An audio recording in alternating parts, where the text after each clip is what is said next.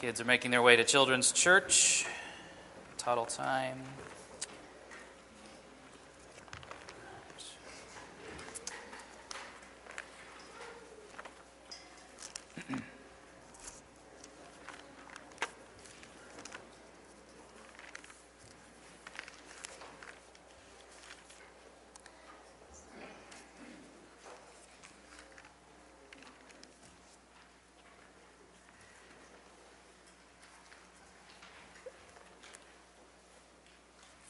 I continue to be amazed by Jesus, especially in this Sermon on the Mount.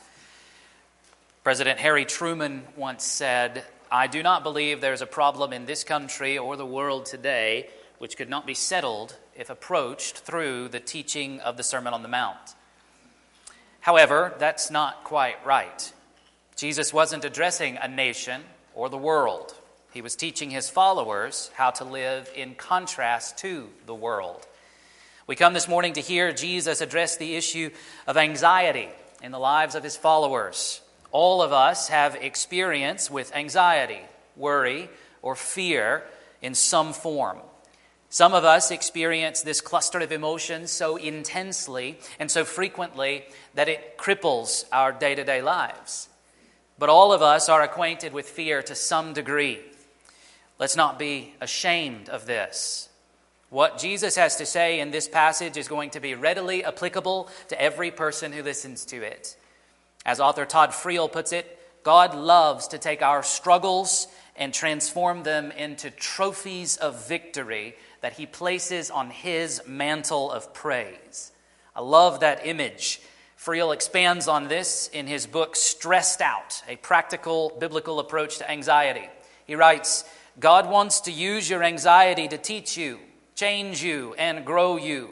If you do not see your negative circumstances as an opportunity to grow, you won't. He goes on to refer to anxiety as an alarm bell that rings. It's time to trust your God. Three times in this paragraph that we're looking at today, Matthew chapter 6, verses 25 to 34, Jesus is going to command us not to worry. I wonder how you approach these verses when you read them in your daily Bible reading. Do you read through them really quickly, viewing this as another of Jesus' impossible demands? Do you even roll your eyes? Or do you beat yourself up because you can't seem to shake off these feelings of fear? Does this passage cause you to feel hopeless in the face of your repeated failures, your constant fears? Biblical counselor Elyse Fitzpatrick says, I know that if you are like me, it may seem that the command not to worry is similar to a command to make myself into a giraffe. She also admits, I worry about the fact that I worry so much while worrying about what might happen if I really gave it up. Perhaps you can relate. Though we are right to recognize that fear can be sinful, we should notice that every time the Bible addresses this issue, it does so with the tone of compassion. Pastor Andy Farmer observes that the consistent tone of Scripture to the worrier is mercy and grace.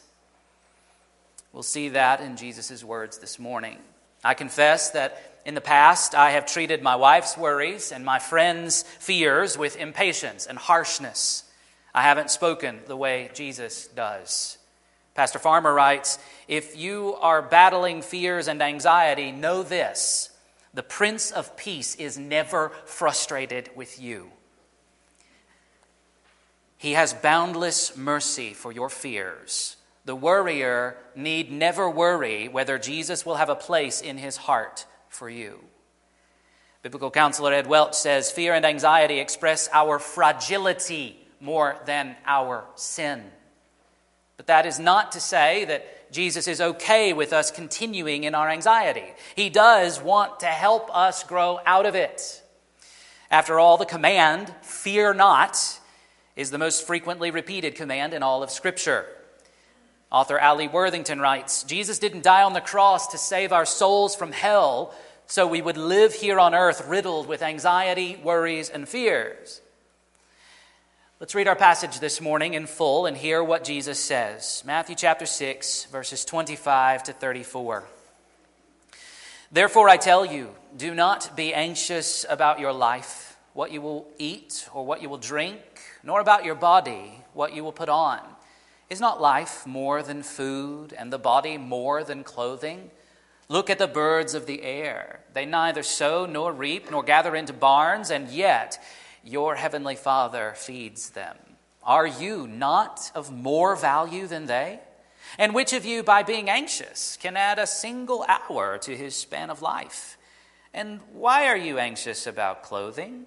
Consider the lilies of the field, how they grow. They neither toil nor spin, yet I tell you, even Solomon in all his glory was not arrayed like one of these. But if God so clothes the grass of the field, which today is alive and tomorrow is thrown into the oven, will he not much more clothe you, O you of little faith? Therefore, do not be anxious, saying, What shall we eat, or what shall we drink, or what shall we wear?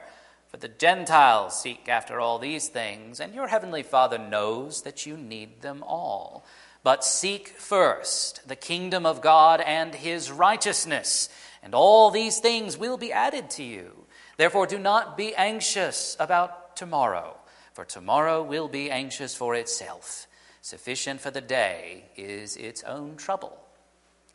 Before we dive into the details of the passage, I want to take a few minutes here at the beginning to look at the big picture. It's important to see not only what Jesus says to us here, but also to focus on how he says it. Somewhat surprisingly, perhaps, he argues against our anxiety. That is to say, Jesus addresses our minds with logical argumentation in order to heal our emotions. He opens with a plain prohibition, a command not to worry. Then he explains how to overcome our anxiety by using logical argumentation. In the course of his initial explanation, just following the first command in verse 25, he asks five rhetorical questions. Rhetorical questions are used to stimulate people's thinking. And he gives two prescriptions, two positive commands for what to do, and both of them are commands to our intellect. Then, when he repeats for the second time the prohibition, the command not to worry, he supports that with two logical reasons. After this, he provides the ultimate solution, which involves a change in perspective. And then he attaches a promise to this solution. Finally, when he repeats for the third time the prohibition, the command not to worry, he supports it with two additional logical reasons.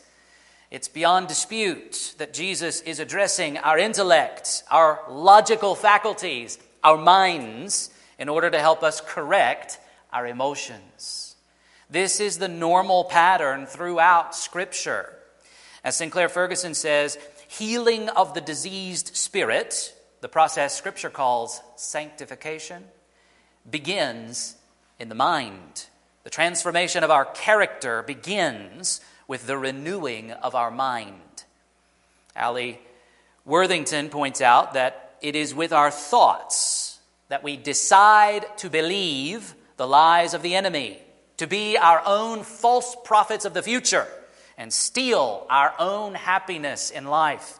Our thoughts give life or steal joy. She goes on to observe we all have bad things happen in life, but it is our thoughts about the bad things that affect us. Now let's dive into this passage. Jesus begins with the word therefore in verse 25. Recall what Jesus had just said at the end of verse 24. You cannot serve God and money. This was the concluding statement in his call to us that we must treasure, we must not treasure up treasures on earth. Instead, we are to treasure up treasures in heaven and the implication of this concluding statement is we do this by serving God. So you can't serve God and money. And then Jesus says, Therefore I tell you, do not be anxious about food, drink, or clothing. That is to say, do not be anxious about the things that money can buy. When you are anxious about these things, it shows, perhaps, that you are serving money and not God. In verse 25, Jesus issues the command do not be anxious about your life. And then he unpacks your life in terms of what you will eat or what you will drink. Then he adds to this do not be anxious about your body. And he fleshes out your body in terms of what you will put on. So the command can be easily summarized as don't worry about food, drink, or clothing for yourself. As support for the prohibition, he asks a dual rhetorical question with two parts to match the two parts of the command. First, is not life more than food? And second, is not the body more than clothing? The answer, to the answer Jesus' listeners and we readers should supply to both questions is yes, of course, life is more than food. Yes, of course, my body is more than clothing. Jesus is arguing from the greater to the lesser. He's saying, You're alive, aren't you? You have a body, don't you? Well, who gave you life and a body? The answer God. God gave you life, God gave you a body. If he did those miraculous and wondrous things, then surely he can be trusted to sustain both life and body. Food, drink, and clothing should be a piece of cake for the God who gives life and creates bodies. The Greek word used here for anxiety depicts turning our total attention to something. Turning our total attention to something. Thus, this word can be used to depict good concerns that we feel. Paul used this word to describe his anxiety, his loving concern for all of his churches. But this turned attention, this decisive focus, becomes problematic when our attention is turned away from following Jesus, away from pursuing the righteousness of God's kingdom. Pastor Andy Farmer writes Worry and anxiety, no matter how intense or pathological they become, are the result of focusing on the wrong things at the expense of the right things. Phobias focus on a particular thing at the expense of anything else. PTSD focuses on bad experiences at the expense of anything else. OCD focuses on patterns at the expense of anything else. Panic attacks focus on fear itself at the expense of anything else. You and I, in our garden variety anxieties, are distracted by the wrong cares at the expense of the right cares. In verse 26, Jesus builds his case. He gives the worrier an assignment. Look at the birds. Analyze the birds. What will you see when you do? First, he tells us what we won't see. We won't see the birds sowing, reaping, or gathering into barns. There aren't any farmer birds out there. Second, he tells us what we will see. We will see that our Heavenly Father is feeding the birds. Now, think about this. When you look at the birds, do you really see God feeding them? No, you don't. You see the birds catching worms and eating insects. So, how can Jesus expect us to see our Heavenly Father feeding the birds? Well, He's expecting His listeners to look at the world through the lens of Scripture. All the way back in Genesis chapter 1, we're told that God gave food for all the birds. Job 38 41 also indicates that God continues to provide food for the birds. So, what's the lesson? Jesus gets us to think it over with another rhetorical question Are you not of more value than they? Birds are virtually worthless. In another place, Jesus says, Two sparrows can be purchased for a penny and yet your heavenly Father provides for them. Notice also that God is not the father of the birds, He is our Father.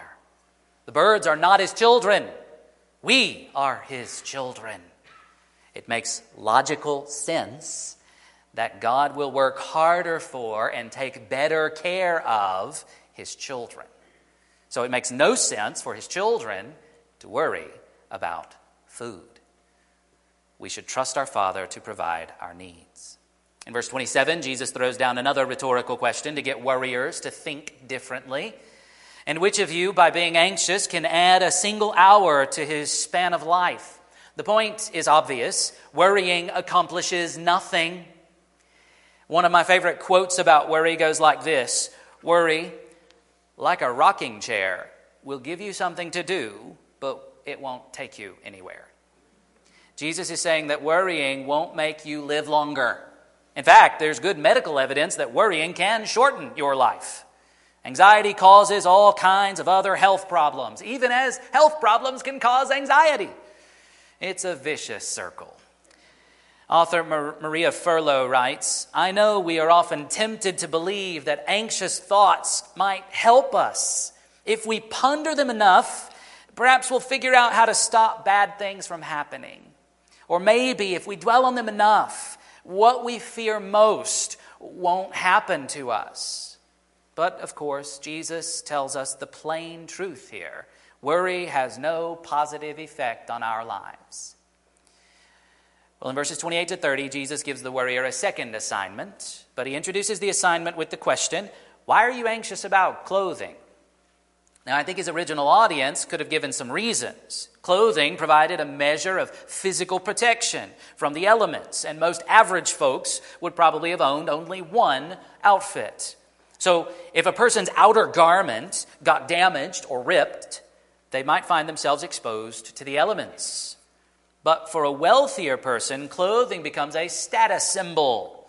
A wealthy person might worry about wearing the right colors to a famous or royal person's home. A wealthy person might worry about wearing the right clothing to impress someone. Jesus dismisses all of those reasons and turns our attention again to God. The assignment this time is to go out and consider how the lilies grow, to study the growing flowers. As in the first assignment, he first tells us what we won't see. We won't see flowers laboring to earn money to buy clothing. And we won't see flowers spinning thread to make their own clothing. Then he tells us what we will see. We will see God dressing the flowers more gloriously than Solomon was dressed. Again, Jesus calls us to return to a biblical understanding of creation where God is responsible for creating the grass and the flowers. But what's the lesson here? What are we who worry to learn from this assignment? Jesus highlights the transient nature of the flowers and the grass. In verse 30, he describes the grass, which today is alive and tomorrow is thrown into the oven. Grass was cheap and abundant kindling. God clothes grass and flowers beautifully, magnificently, and grass and flowers don't live very long. So, you who would worry about clothing, can't you trust God to clothe you, who will live forever? He may not clothe you with robes like Solomon, but he will clothe you with what you need. He promises to provide protection for his children. And if clothing is a status symbol, God has already changed our identity, and He promises to transform us so that we will actually look like who we are the righteous children of God. Now, at the end of verse 30, Jesus addresses his disciples as you of little faith. Sometimes when we read this, we can draw the wrong conclusion. I've heard people say, oh, great. Now Jesus is telling me I have a faith problem. I thought I just had an anxiety problem. But he's saying there's actually something wrong with my faith. We heap up guilt on our shoulders. It's the same feeling we can get when we hear that worry is a sin. But I hope you can see how Jesus is gently, compassionately coming alongside us and carefully identifying the root issue. If you go to the doctor complaining of a mild pain in your abdomen, and after he checks you out, he discovers an appendicitis, aren't you grateful that he discovered the real problem in time to apply the proper cure? Jesus repeatedly identified little faith in his disciples, and there's a common denominator every time he does so. In each case, the disciples have done something or said something that revealed quite plainly that they did not believe that God was with them, and therefore they were fearful. Think of them panicking in the face of a storm on the Sea of Galilee while Jesus was asleep in the boat. Or remember when they saw Jesus walking to them on the water in the midst of a storm Pastor Andy Farmer says in these situations, the disciples have to practically stumble over Jesus to get to fear. And he has to perform a miracle to remind them why fear is absurd. Earlier, I quoted Todd Friel to remind us that we should view our anxieties as opportunities that God will use to grow our faith. Anxiety brings our lack of faith into view. We only hurt ourselves and resist healing when we refuse to admit our little faith when we're anxious. Todd Friel adds Jesus did not say you are not a believer when you're anxious. He said you're merely acting like an unbeliever.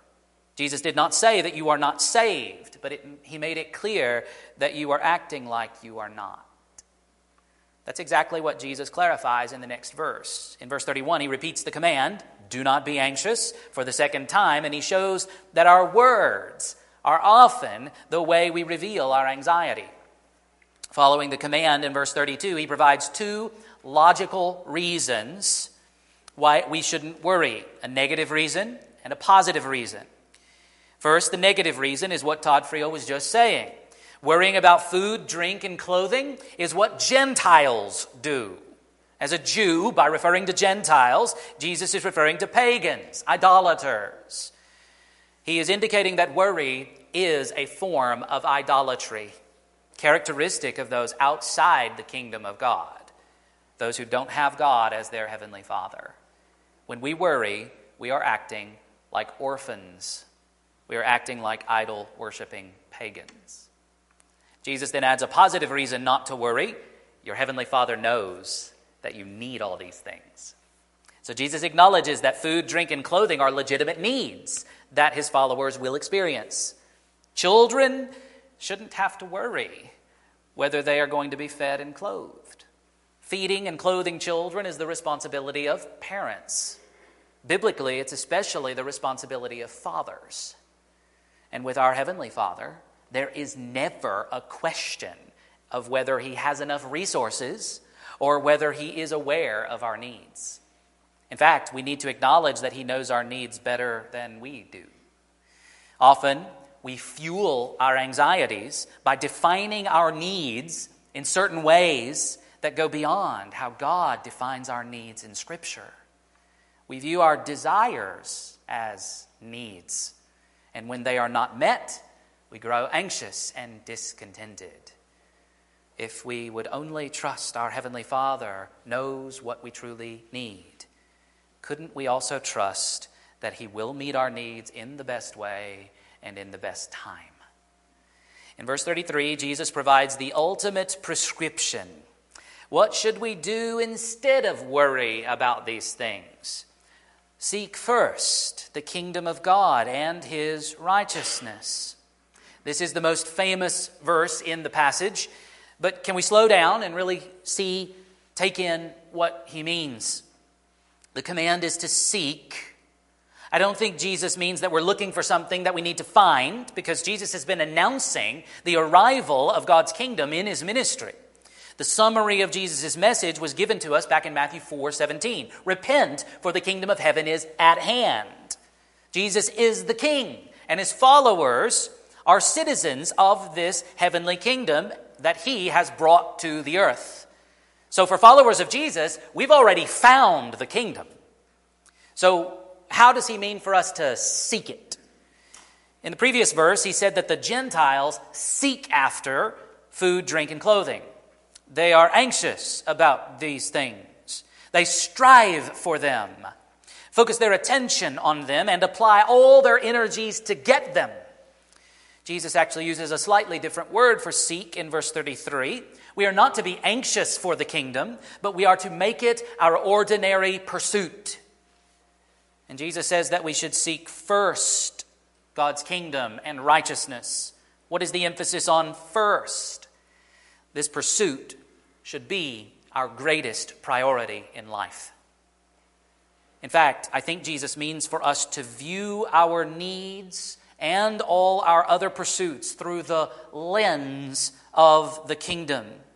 And I don't think Jesus is telling us to seek two different things. God's kingdom and God's righteousness are one idea, or at least they are two sides of the same coin.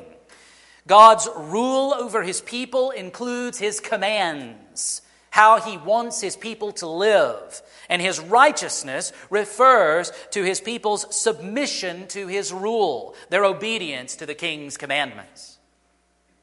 The righteousness of God's kingdom is the right way of living in God's kingdom.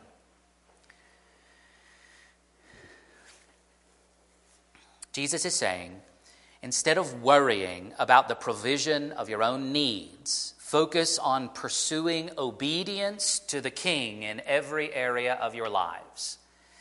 So, how does this provide the remedy for anxiety? Well, I think Jesus wants us to focus our full attention on obeying Jesus, on living as citizens of the kingdom of heaven, on living out the righteousness that exceeds the so called righteousness of the scribes and the Pharisees. We can only do that if we put on our kingdom glasses. I know some of you can't see this, so you can on the screen a little bit better. Now, there's only one pair of these. These are one of a kind. I had an old friend of mine, an engineer named Scott Case, to design and fabricate these for me a few years ago, and he was gracious to do so. But while you can't go out and buy one of these, wearing kingdom glasses is for all of us. It's for every follower of Jesus. And what this is supposed to illustrate for you is the idea of viewing our struggles viewing our suffering, viewing our sin through the lens of the kingdom. And that will be central to any strategy to overcome anxiety in your life. In the Lord's Prayer, we learn to desire and to ask for God's name to be hallowed, God's kingdom to be experienced, and God's will to be obeyed. And then we may ask for our Heavenly Father to provide our daily needs our daily bread. Eternal life is more important than eating food, even if you starve to death. The hope of a resurrected body is more important than wearing clothing, even if you die of exposure or if you are not admired because of your clothing. Kingdom glasses help you see life more clearly. With these glasses, you can see that Jesus is really sitting on the throne. You can see that God really does provide for the needs of his children. You can see that, as Paul says, the kingdom of God is not a matter of eating, and drinking, but of righteousness and peace and joy in the Holy Spirit. These glasses help us see ourselves more clearly, and they help us see God more clearly. This passage teaches us that God is our Heavenly Father who cares for us, who promises to provide for us, who has the power and resources to provide for us abundantly. This passage teaches us that we are His children, more valuable than all the rest of His creation. Jesus calls us to make obeying Jesus, pursuing righteousness as our first priority and that means we need to see our suffering and our sin through the lens of the kingdom. The king uses all of our experiences, even of suffering and even of sin, for our good. We'll come back to that idea in just a bit, and I'm going to drop these right here for the time being. Jesus promises us here that as we make this pursuit our first priority and allow our perceived needs to take a back seat in our minds, our Heavenly Father will provide our true needs. Jesus closes this section with a third reiteration of the command do not be anxious. But this time he broadens it out. And I think this is really helpful. If we had stopped in the previous verse, we might have thought that this teaching only covers being worried about food, drink, and clothing, or worrying only about life's necessities. However, in verse 34, Jesus says, Therefore, do not be anxious about tomorrow. Oh, tomorrow, tomorrow, tomorrow. This is Anxiety 101. Worrying, by and large, has to do with the future. Jesus says, Don't worry about anything that could happen in the future. Seeking first God's kingdom righteousness changes the way we view the future as well. These kingdom glasses enable us to see the future through the lenses of truth and hope. Also, these kingdom glasses are corrective lenses that shape our experiences, shape our expectations, and help us master our imaginations. Some of us have very vivid imaginations, which can be used for God's kingdom purposes, or they can be used to distract us, dampen our hope, and darken our path. Elyse Fitzpatrick writes Undisciplined imaginations are the cause of discouragement and anxiety. There are other causes but when thinking about the future, this is certainly a good place to begin. We have a tendency to fill in the gaps of our knowledge with what seems true or feels right to us. And anxiety thrives on this kind of imaginative exercise. When we start imagining things in the future, it's important that we learn how to properly include God in the picture. Maria Furlough, who I quoted earlier, wrote a book entitled Breaking the Fear Cycle How to Find Peace for Your Anxious Heart. Throughout the book, she tells the heartbreaking story of how she processed a pregnancy that the doctors told her was going to end with her baby dying. It is a heartbreaking story, but it is also a heart healing story because God taught her so much through the experience that she was able to use in later years. She wrestled with anxiety as she had to decide whether or not to allow the baby to be born, knowing that he wouldn't live very long. She did, and her son Gideon lived in this world for just a few minutes. Later on, when she got pregnant again, she had to wrestle with the anxiety of whether there would be something wrong with this baby. So she's got extensive experience with looking to the future and imagining the worst. She writes, whether it is fearing my husband dying in a car crash, fearing my kids getting a bad health diagnosis, or fearing the possibility of losing a job, any and all fears take my mind out of the present and into the future. These anxious thoughts distract me from what I am experiencing in the now and cause me to imagine a series of events that could happen later. In all of my fearful fabrications, never once did I insert the presence and the power of the living God. My fearful thoughts never bothered to include God. I wonder, is that your experience?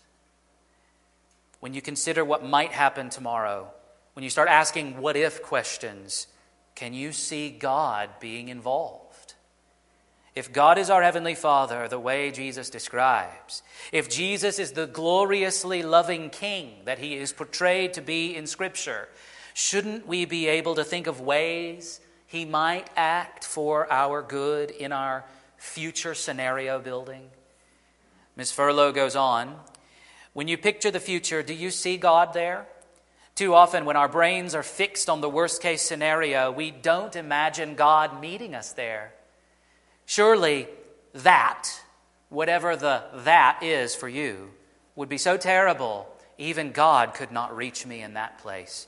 As a result, it's tempting to convince ourselves that clearly we know what is best. Our logic and analysis lead us to believe that we and we alone know the best nicest, and loveliest plan for our future.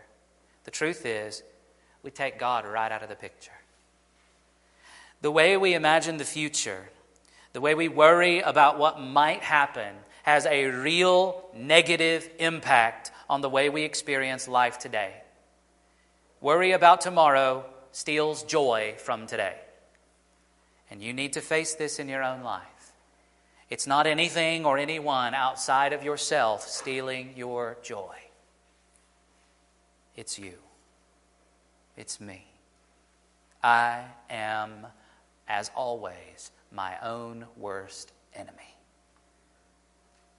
Satan doesn't hold a candle to the amount of damage I do to myself on a day to day basis. And most often, the weapon I use is the what if game. Instead of jumping on a personal soapbox here about the havoc I've seen asking what if about the future in my own life, let me quote Alli Worthington again. She writes Fear is a liar. Fear turns our what ifs into certainties, freezing our faith and flipping our world upside down. I realize asking what if is a part of good planning attempting to anticipate negative consequences so I can correct my choices today. But you know the difference between a healthy what if and a what if that strangles you, don't you? What if they get angry because of what I say? They might, so I'd better not say anything. What if my daughter resents me because she perceives me as harsh? She might, so I'd better not spank her.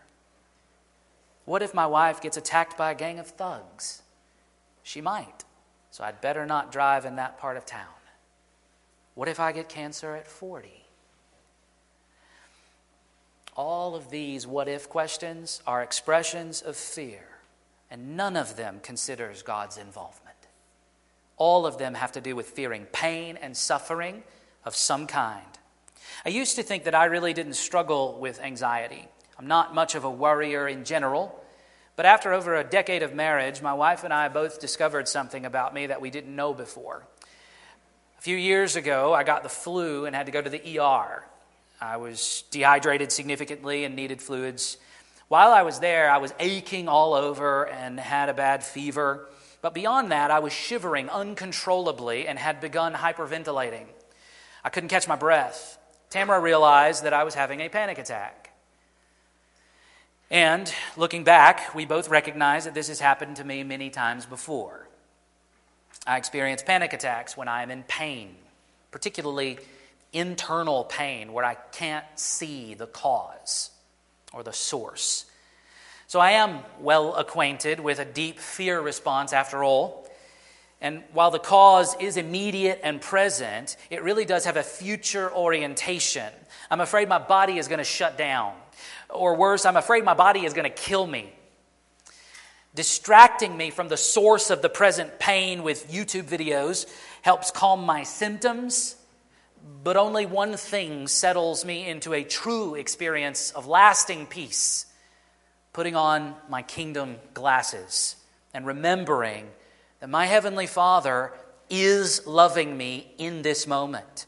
King Jesus is ruling over me in this moment and he has promised good to me always. Maria Furlough recognized that God never promised his children would not experience pain and suffering. She writes God's word is good. It is holy, reliable, powerful, mysterious, and righteous. And there are no promises that tell me my worst fears will not come true. God does not promise us a pain free existence. But then she acknowledges that her expectations of what her heavenly Father would do still didn't match what he'd actually said in Scripture. She adds, I had hopes that God would work on my terms because clearly God has given me a rational brain, and my rational brain deduced very logically that losing a baby was not best for my life. Didn't he know that this was not on the list of things I could survive? Can't you relate? When you look at the future, don't you have a list of things that make you say, I could never face that? I could never go through that. Can we just be honest? We don't like it that God sometimes perhaps even often, chooses not to relieve our pain, spare us from suffering, or remove our troubles. And when we think about the future possibility of trouble, we don't really expect God to be there with us in it. But that's exactly what He has promised to us.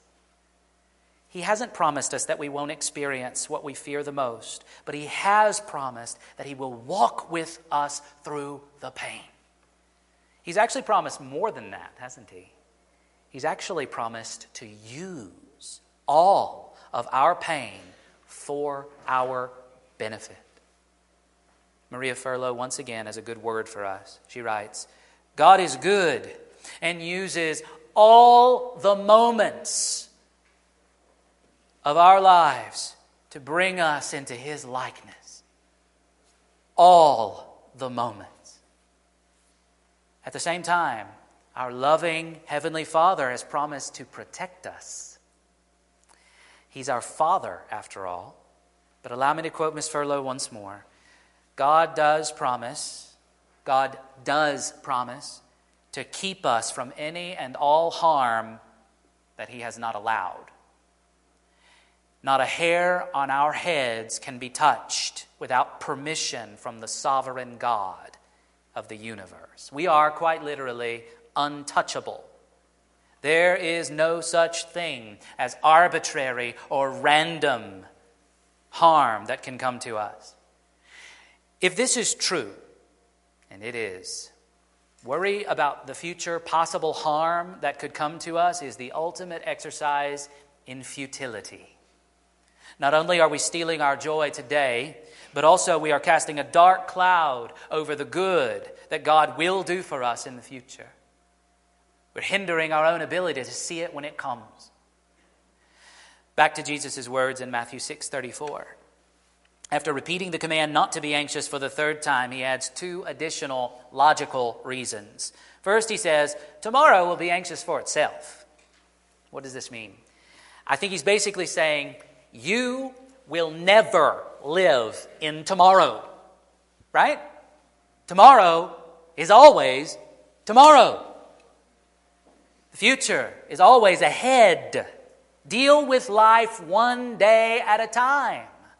And ultimately, he's saying that when you get to tomorrow, God will give you what you need to face those things. God provides grace day by day. You are worried that you won't be able to handle something that might happen in the future. If you are a child of God, if you are a follower of Jesus, guess what? He has promised that He will give you what you need when that day comes. If I get cancer at 40, God will be there on that day to enable me to handle it, whatever handle it needs to mean. My responsibility is to pursue obedience to Jesus today. When that day of trouble comes that I'm worried about, whatever it might look like, my responsibility on that day will be the same and God has promised to be there to provide what I need. He has promised to use the pain, to use the loss, to use the suffering for my good. So, why should I waste energy today worried about how bad it's going to be? Max Lucado paraphrases this statement like this God will help you deal with whatever hard things come up when the time comes. Lucado is addressing mothers in particular, and he elaborates on this by focusing on the phrase, when the time comes. He quotes a mother who might say, I don't know what I'll do if my husband dies. And then he responds, You will when the time comes. When my children leave the house, I don't think that I can take it. It won't be easy, but strength will arrive when the time comes.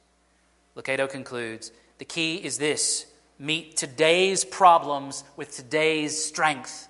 Don't start tackling tomorrow's problems until tomorrow. You do not have tomorrow's strength yet. You simply have enough for today. Jesus' final word is a proverb sufficient for the day is its own trouble. Jesus has promised that his followers will experience trouble, tribulation, pain, and suffering. Following Jesus does not exempt us from the pain of the world, but Jesus' point here is that today has enough trouble of its own. So, how can we waste the energy we need to deal with today's trouble by worrying about possible troubles that may come tomorrow?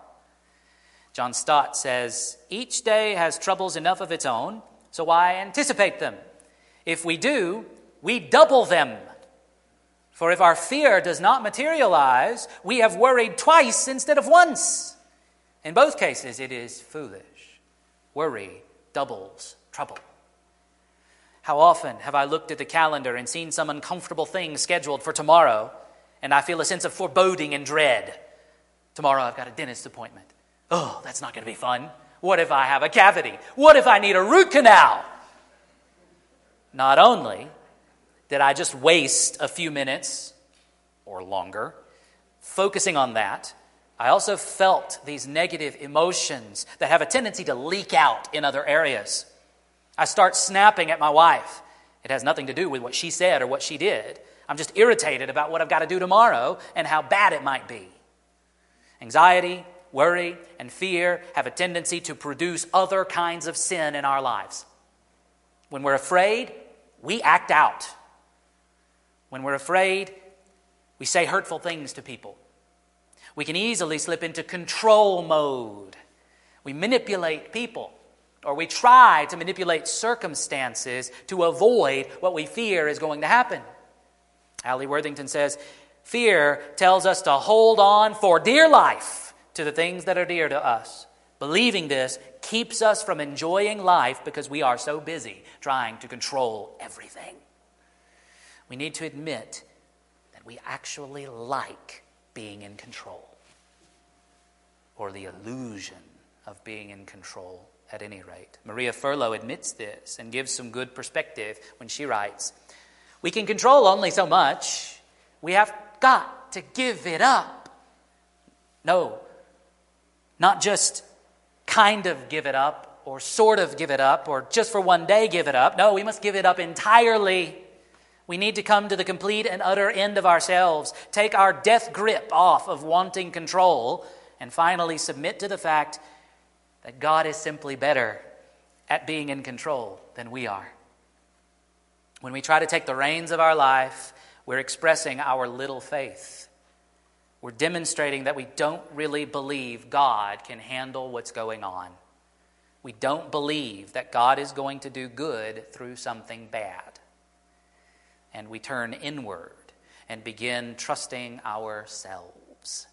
We slip into believing that we are sufficient in ourselves. My thoughts, my abilities, my strength. I can handle this on my own. What can we do? Jesus says, Seek first God's kingdom righteousness. What does that look like? We need to wear our kingdom glasses at all times. We need to learn to view our current circumstances and our future possibilities through the lens of God's kingdom, trusting in our Father to provide our needs, trusting King Jesus to protect us from harm, to use all that happens in our lives for ultimate good, and to walk with us through whatever we face. But let me give three other practical pieces of advice. First, Beware of feeding fear. I've read several books from several different authors and perspectives about anxiety over the years because I need help. And I am amazed and comforted that almost all of them mention something about this. They all shared experiences of how they realized that their media diets had been feeding and fueling their anxieties. Watching TV news, and reading news articles online about all the terrible things happening in the world contributed significantly to their negative outlook on their own or their children's future. Each of them decided, for their own good, that they would stop completely paying attention to the news. After some time not reading online news and not watching TV news, they all reported significantly less anxiety about the future. Consider honestly whether you need to take this step for yourself. Secondly, you need other people, and you need to listen to other people. who will talk with you about your fears. When Jesus says to seek God's kingdom, we need to remember that God's kingdom is made up of people. A whole bunch of different people seeking to follow Jesus. We don't avail ourselves of the very thing that God has offered to provide for us. After all, in God's kingdom, how is it that He provides food, drink, and clothing? Very often, He provides those things through His people. We shouldn't worry about food, drink, or clothing because followers of Jesus will provide these things for other followers of Jesus when the need arises. Now, unfortunately, we fail in this area sometimes, which contributes to some people's anxiety. Nevertheless, God has designed the members of the church to provide for each other. And He often delights to use other people to help us conquer our fears. Pastor Andy Farmer writes Often what seems like a chaotic emotional mess to us is really an entrenched pattern of thinking and doing that others see rather clearly.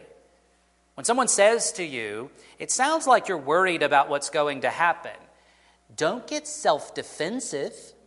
Listen to their perspective. They might see something you can't. They might hear something in what you've said that you didn't even realize was there.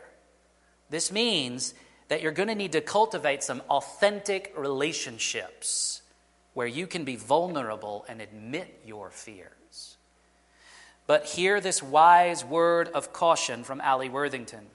Of course, you want to be careful that your battle buddies are people you can lean on. You don't want someone who will feed your fears by indulging them or expanding on them. But you also don't want someone who will make you feel insecure for having them. Instead, you want a battle buddy who will listen to your fears up to a point, then help you get some perspective on the situation. And I would add to that the counsel that you need to be careful how you counsel others. Can you be a good, supportive friend and not only listen, but also be willing to provide some corrective perspective? Be careful not to fuel someone else's fears. Point them to Jesus. Help them to understand their Heavenly Father's care for them and express compassion and empathy for the struggle. Sometimes we're going to need help putting on our kingdom glasses. Finally, people who worry a lot tend to be full of regrets and disappointments from the past.